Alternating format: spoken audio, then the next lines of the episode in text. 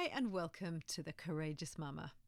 Last week, we looked at generations research. Who are millennials? Who are Gen X, Gen Y, Gen Z, or Gen Z? Most of you will have Gen Z kids, that is to say, under the age of 24. But some of you do have a millennial or two. I've got one. So it was great to look at the research and understand what that all means for them culturally. What are the different ways that they see the world according to their formative common experiences and influences?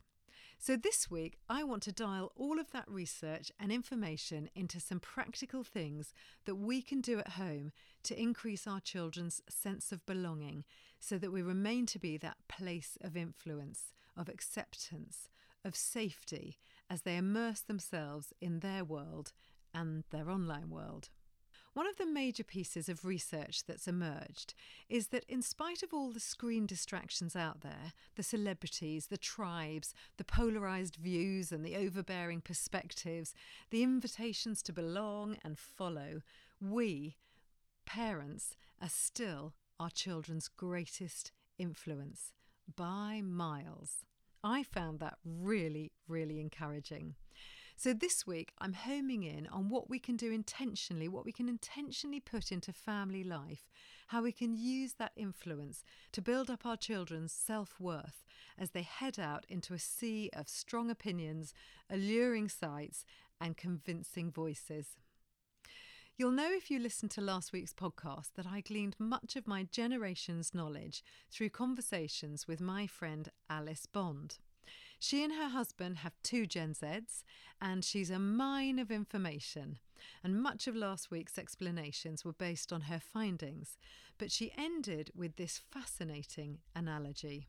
And then my analysis of that was an image of the Australian outback that my husband he he worked there for a year and, and I think this is in their history there were two ways of looking after cattle you had one where you had any kind of fence around this massive area where the cattle roamed and then the other one was you have a water hole in the middle. And essentially the water hole, they go, they don't wander off because they need the water. So they come to the water hole, they don't need a fence. And my a general conviction over parenting is to create the water hole, mm. live out of their own convictions, not out of the fence, because the fence won't be there when they've grown up and left home. So I wanted to know how she kept her home that alluring watering hole. So I started by asking her about one of the things that they'd focused on in lockdown as a family their family mission statement. Win. It's from you. Thank you. That's great. So it's a starting point for belonging, isn't it? Well, why don't you describe you know, how you're doing it? Yeah, it's really special where we went through a season where sort of once a week we'd meet up and just kind of firstly we dream the five of us and put down what we wanted our home and family to be like and then the next week i think the children read out theirs and and Jemima kind of took notes. And then the next week, Chris and I, ours, and, and we tried to kind of get a general sense. We saw some threads coming through. And then the next week, we sort of distilled it. So now we are sort of in a, a general sense of agreement and excitement. Yeah, this is who we are. This is our shared way we want to do life and see the world, um, whether we're together in the home physically as family or whether we're apart. This is part of our DNA, if you like. And then we we'd like to somehow, with this is real time, kind of get it on somewhere that looks that looks kind of nice and helpful around the house and put it on a wall somewhere maybe or maybe just remind each other of it and and, and i think i have to say i think it was a rich year covid it's been really challenging for so many reasons in so many ways um, at so many levels, and I never want to undermine that. But it's all about finding the gold. And this this rich year has meant, I think, it's been the perfect backdrop to do a family mission statement because we spent a lot more time together. We spent a lot of time getting to know each other in this new season of all our lives, and and just kind of regrouped, I guess. So coming to the end of that in this last lockdown period, having those weeks doing it just felt quite natural and organic. And just to encourage anyone, uh, the first first people who inspired me was Madeleine, but they, they took nine months. And then Guy and Tanya apparently took two years, but I know all their children. Guy, Tanya West has previously on this podcast, took two years and all their children are absolutely, they're adult now and fantastic. And, the, and their grand, Guy and Tanya are grandparents as well. So it, it, even if it never gets on paper, even if it feels like it takes ages, there's power in those moments where you process together as a family, who are we? What are our mm. values? How are we going to do life in this world?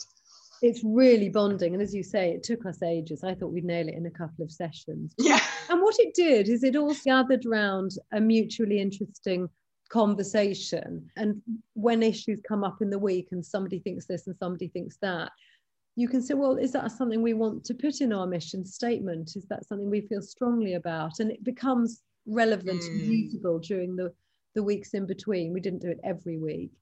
What other things do you think are bonding and also press into this business of helping our children to get that strong sense of belonging in the family space? I think that's a great question, Madeleine. I think you've absolutely nailed the, the issue of our times is is as parents and you know extended families or grandparents whoever's listening to this podcast knowing that we have a role to create a belonging and i think the biggest thing is posture an internal posture that overcomes the insignificance that we can't bring anything to the next generation or our children we're not as exciting as smartphones or celebrities we're not as this we're not as that and just break it all and know from our children's perspective we are significant in their eyes for better or worse. Mm-hmm. And so, therefore, let's be present when it matters, when it's late at night with the deep conversations.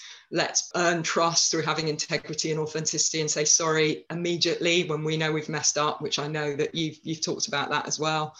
Let's be fully ourselves, but it's that posture of significance. I am a significant player in the well-being of my children's life, and then live out of that posture of I am significant, I am present, I am connected, I'm engaged. And I think then on top of that, you've probably got some, some brilliant ideas practically. Some what are some of the things that you've talked about in previous podcasts about ways to create that that belonging? Well, it's interesting you should ask that because when I was doing the book, I wanted to make belonging the first chapter. I didn't mm. sort of in three years' time, actually, it was going to be the biggest thing that was opposing family life. And so interesting. Inclusivity, okay. I would put into belonging, you know, gathering as a family and giving the small voices space to be heard. Yeah. And making sure that the little ones are being listened yeah. to and asking the family to contribute to ideas. Hmm. So it may be yes. that you don't act on everything that they've suggested, but their suggestions feed into your decision making so that yes. they know that they have a voice in family life because i think you're attracted to places where you have a voice so if you're not getting a voice at home because everyone's too yes. to just sit down and ask everyone their opinion and i know yeah. some parents will say to me that's very time consuming isn't it and i'll say it is but you'll reap what you sow because if they don't get heard at home they're going to go and find the tribe totally you get heard or they get agreed with so I would say that's one of the things. Yes, that's strong. That's really good. For their opinions in the smallest of things. You know, you're on the way to the shops, you mm. know, oh, I'm just going to have to pick up some vegetables tonight. Do you think we should have peas or carrots? That's good. I like that. It's not just should we go to France or Italy or camping down, yes. but what ice cream should we get to pudding? Making sure that yes. is part of the belonging. Because when I first did the chapter on belonging, I asked each of my children, what does belonging mean? Mm. One of them said, belonging means that I have a voice in the group I belong to. So I really remembered that. That's good. That's profound. I think he was about 12 at the time. That's incredibly self aware, isn't it? Yeah. And I would answer to the parent who said, wow, that's a lot of time. I think it's a false economy not to do anything else we've only got one shot at this and it is the most costly thing we'll ever do. But if we pay a price in terms of time and resources and uh, money, we will reap, I think, secure people who are able to have nuanced discussions, be emotionally intelligent, navigate their way in the world well. We know the outcomes. And I, am realizing more and more one of the biggest flaws in our culture is the idea that if it feels good, do it. And if it doesn't feel good, don't do it because we know it doesn't work with people like athletes or people who build businesses or people who actually live and make difference in the real world. We know that almost the opposite. If it feels hard, it feels costly, but you know where you're going, but you've got the end in mind, you do it. I remember Mo Farah to this day talking, he got multiple golds. He was a great athlete, still is and I remember him saying, you know, this made all those days when I got up at 6 a.m. and I ran in the rain and all my friends were in, in bed lying in. It just makes it all worth it for this moment. And I think that's being a parent. All those late night chats, all that humility, humbling ourselves, saying sorry when we've messed up, all that overcoming our insignificance and rejection and being present and engaged, all of those moments where we say, Do you want carrots or all of that, we will have these moments of gold, which I'm sure you already are there at, where we're like, it's worth it. What else would we be living for? Why, why else are we, we here other than the privilege of, of building resilient, emotionally intelligent, powerful children into adults?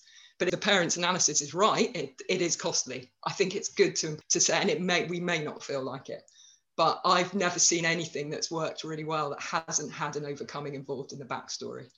And I really want to back something that you said earlier that we are the most important voice in our children's lives. I think mm, yeah. when I get down to brass tacks with parents and there's an issue at stake, it is usually that they think they're not the biggest influence in their child's life.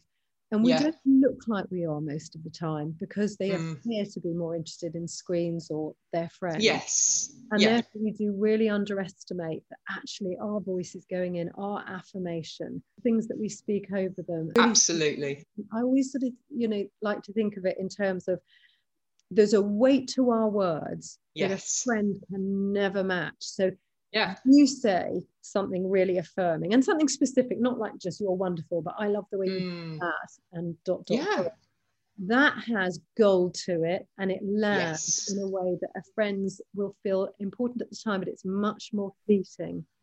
Totally. thing, going back to what you said earlier about what can you invest in family life i think the ability to go wrong is underestimated.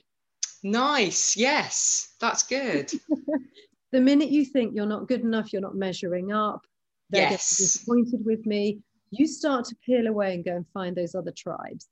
But if yes, that's good. You, where you can mammothly fail and know that does not impact my parents' love for me.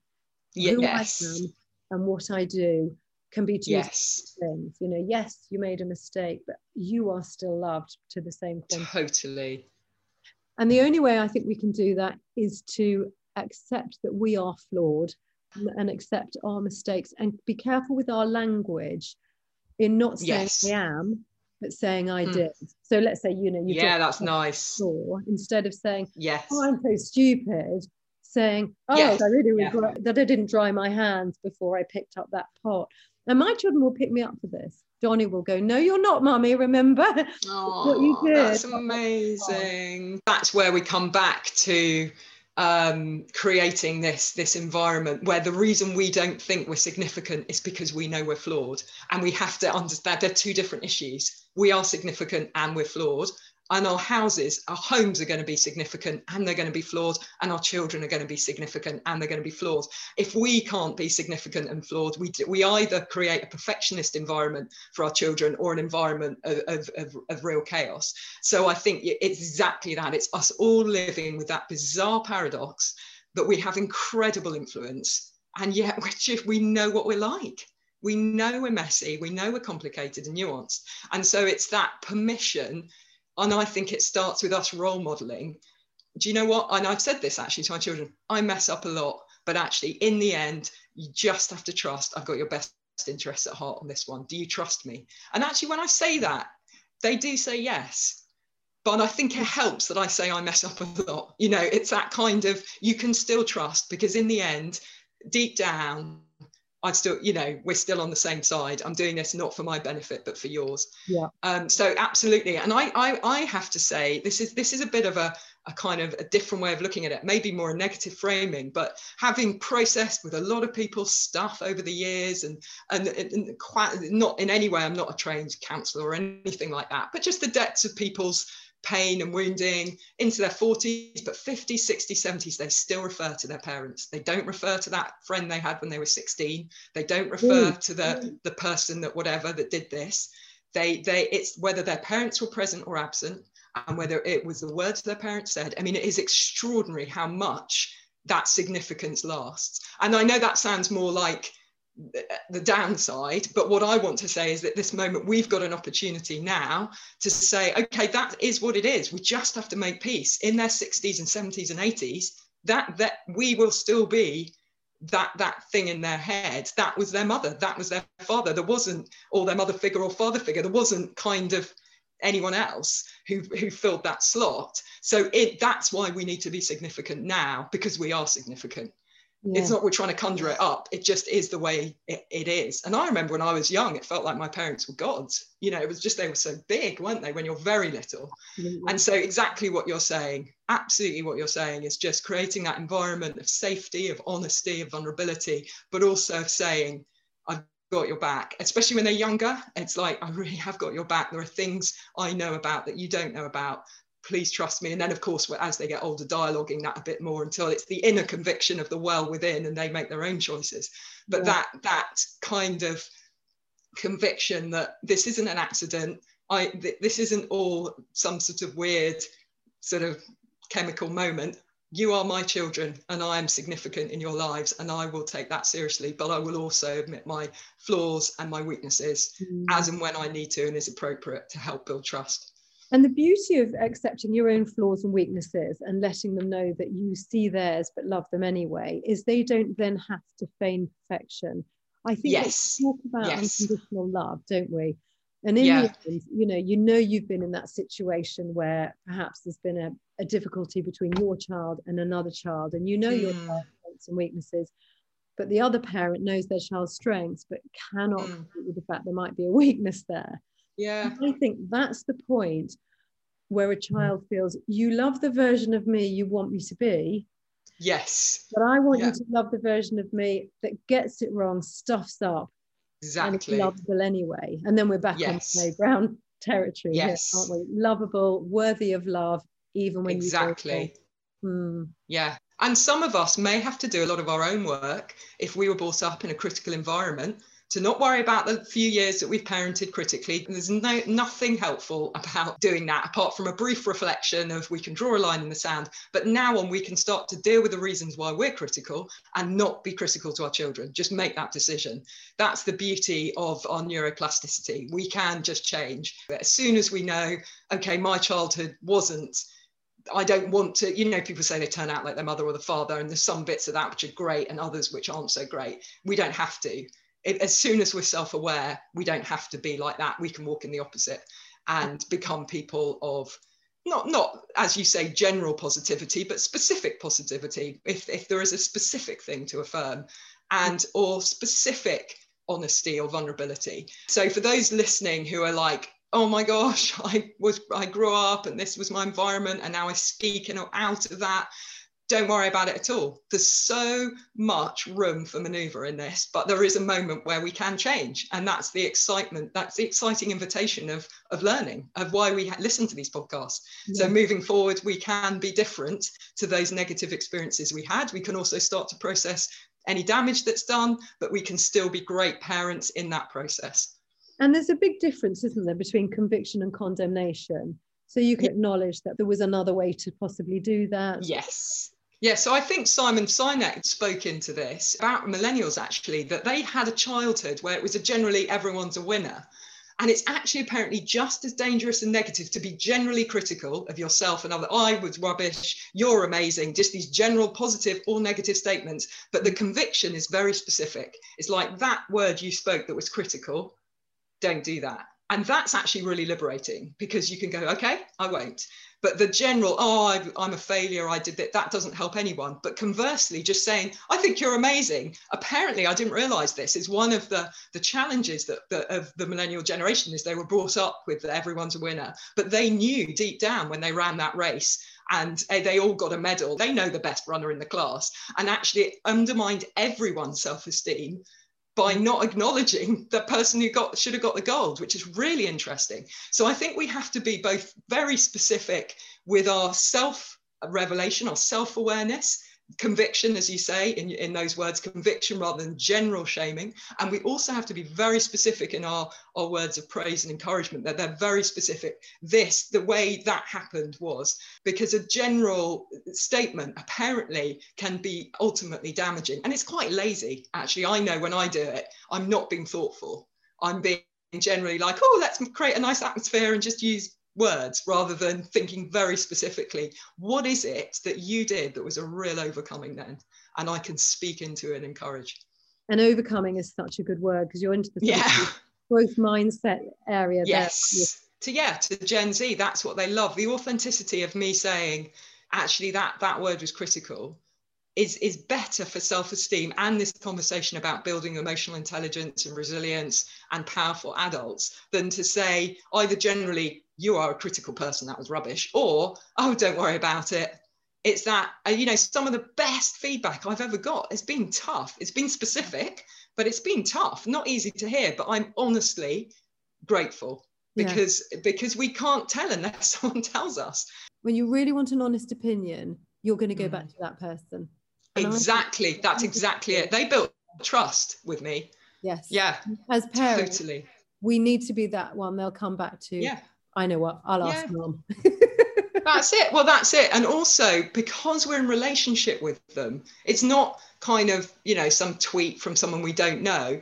Actually a lot of the wounding that historically has come around and why we responded flung to this millennial praise everyone thing is is because we are we are trustworthy people in their lives. We're kind we've laid down our lives to them we've served them we want them to you know flourish under our care. So actually it's like a garden isn't it? We treat them really well and we just prune the little bits that need pruning and weeding. That's the kindest thing. We're we're relationally connected to them and therefore we've earned the right to do that in a mm. way that i think people who aren't as as connected it hurts and it doesn't have that that safe space with it. So yeah. i think this is exactly where parents play a really critical role in the parenting of gen z. It's fantastic. And then it also trains them to discern the difference between cyberbullying and and genuinely helpful constructive you know specific yes. I don't like the word criticism constructive criticism but you know feedback. They can tell the difference. because they know they've received it in love at home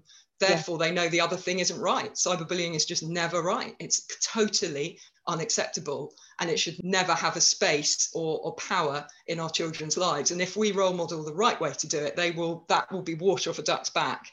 But if we're not making these resilient children able to have emotionally intelligent conversations, able to be self reflective, self aware of their strengths and weaknesses, then that comes and they don't know what to do with it. They, they haven't got that inner well to know how to handle it. Love it. Building strength, listening, empathy, accepting we're flawed, letting them know that you can be loved and flawed. I like to say a mistake is an event, not an identity. And taking that posture of just knowing and accepting that we as parents are more significant than we could ever imagine, and trusting it as you build connection. And if you've listened to this and you're thinking, oh, I've overcorrected my children, I haven't always listened without agenda, my praise and criticism haven't been specific enough, take that encouragement from Alice. There is always room for change. Our children will accept us as we grow into that new and improved version. Growing older is a given, change is optional. And if you enjoy growing as a parent and you love the idea of developing a sense of belonging, then you'll love my book, Parenting for Life. It's chock full of great ideas, all set in a beautiful coffee table style book with lovely photos. And you can get that for the listener's price at thecourageousmama.com or follow the link below in the show notes. I'll also put a link in the show notes to the podcast on making a family mission statement. You'll love it, it's great fun. And if you want to contact me, I'm easy to find. I'm the Courageous Mama everywhere. Follow me on Instagram, contact me on the blog, or email me thecourageousmama at gmail.com. And if you want to know how to book a parenting session to chat about one of your children or something in family life, there's a link below about that too. And here's a question Would you like to do a parenting course with me? It would be six sessions in my home, just small and informal, covering all of those great tools for family life and applying them to you and your family. If you're interested, then pop me an email and I'll keep you posted. And I'll see you next week.